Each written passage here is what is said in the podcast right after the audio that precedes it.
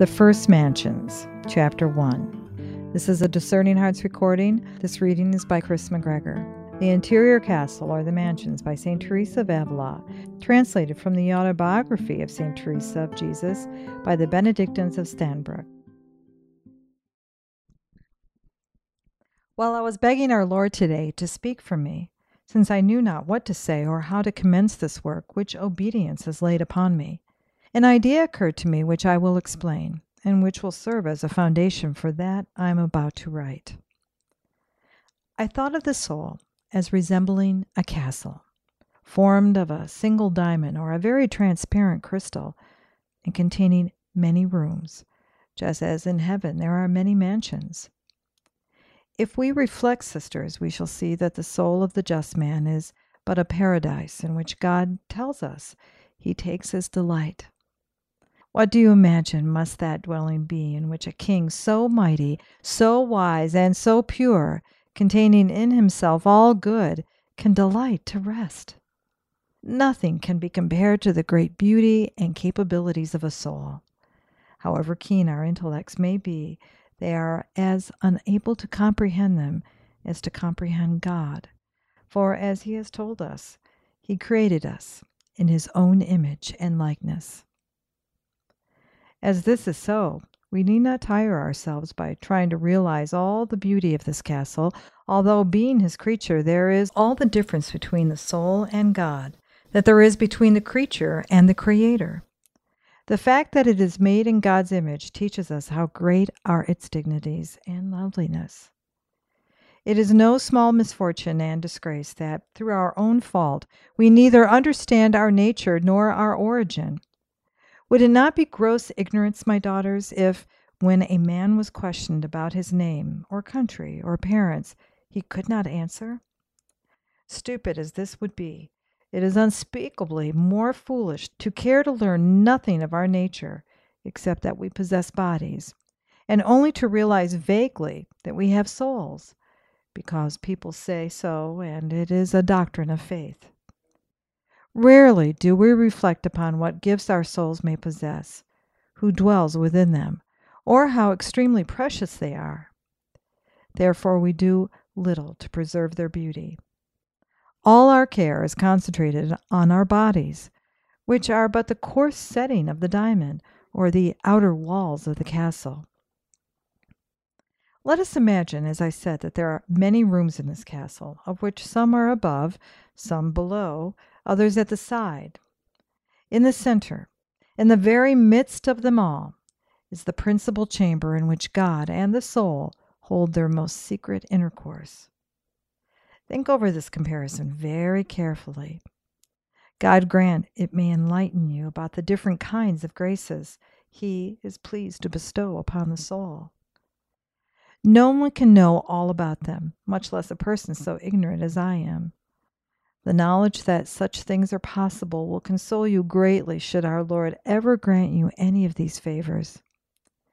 People themselves, deprived of them, can then at least praise Him for His great goodness in bestowing them on others.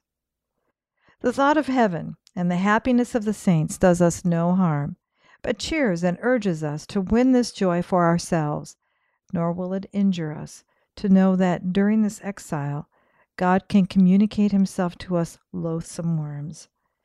It will rather make us love him for such immense goodness and infinite mercy. I feel sure that vexation at thinking that during our life on earth God can bestow these graces on the souls of others shows a want of humility and charity for one's neighbor. For why should we not feel glad at a brother's receiving divine favors which do not deprive us of our own share. Should we not rather rejoice at His Majesty's thus manifesting His greatness wherever He chooses? Sometimes our Lord acts thus solely for the sake of showing His power, as He declared when the apostles questioned whether the blind man whom He had cured had been suffering for His own or His parents' sins. God does not bestow these favors on certain souls because they are more holy than others who do not receive them, but to manifest his greatness, as in the case of St. Paul and St. Mary Magdalene, and that we may glorify him in his creatures. People may say such things appear impossible, and it is best not to scandalize the weak in faith by speaking about them.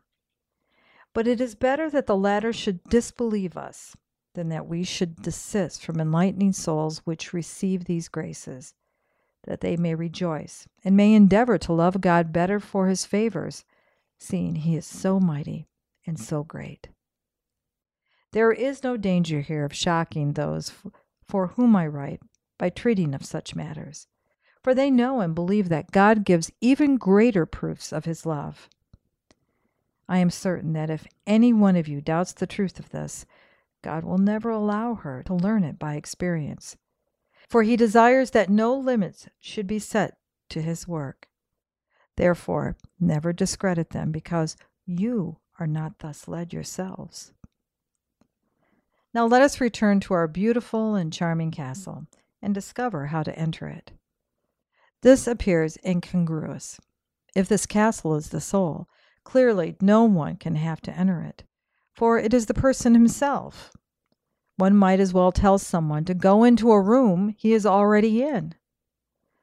There are, however, very different ways of being in this castle. Many souls live in the courtyard of the building where the sentinels stand, neither caring to enter farther nor to know who dwells in that most delightful place, what is in it, and what rooms it contains. Certain books on prayer that you have read advise the soul to enter into itself, and this is what I mean. I was recently told by a great theologian that souls without prayer are like bodies, palsied and lame, having hands and feet they cannot use. Just so, there are souls so infirm and accustomed to thinking of nothing but earthly matters that there seems no cure for them it appears impossible for them to retire into their own hearts, accustomed as they are to be with the reptiles and other creatures which live outside the castle. They have come, at last, to imitate their habits. Though these souls are by their nature so richly endowed, capable of communion even with God Himself, yet their case seems hopeless unless they endeavor to understand and remedy their most miserable plight, their minds will become, as it were, bereft of movement, just as Lot's wife became a pillar of salt for looking backwards in disobedience to God's command. As far as I understand, the gate by which to enter this castle is prayer and meditation. I do not allude more to mental than to vocal prayer, for if it is prayer at all, the mind must take part in it. If a person neither considers to whom he is addressing himself, what he asks, nor what he who ventures to speak to God, although his lips may utter many words, I do not call it prayer.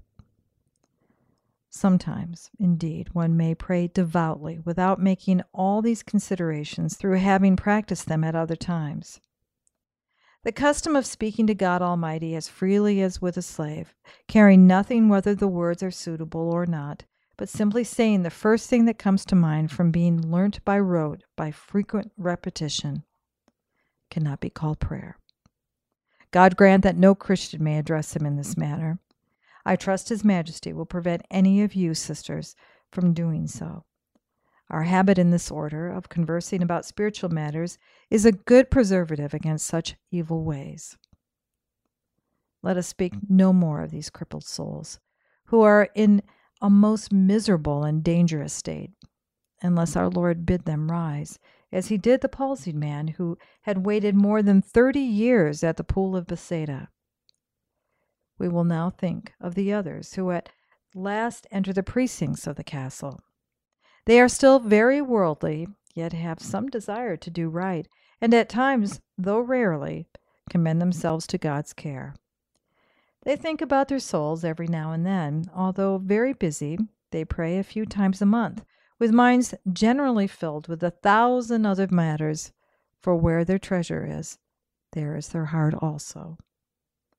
Still, occasionally they cast aside these cares it is a great boon for them to realize, to some extent, the state of their souls and to see that they will never reach the gate by the road they are following. At length, they enter the first rooms in the basement of the castle, accompanied by numerous reptiles which disturb their peace and prevent their seeing the beauty of the building.